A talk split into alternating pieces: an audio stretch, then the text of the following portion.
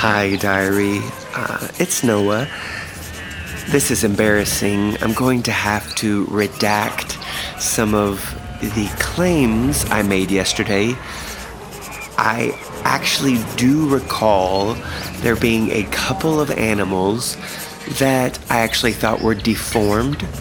Turns out they are something that the kids are calling mythical. Uh, I was not aware of this quote unquote breed of animal. I thought they were deformed and should be drowned with the rest of sinful humanity.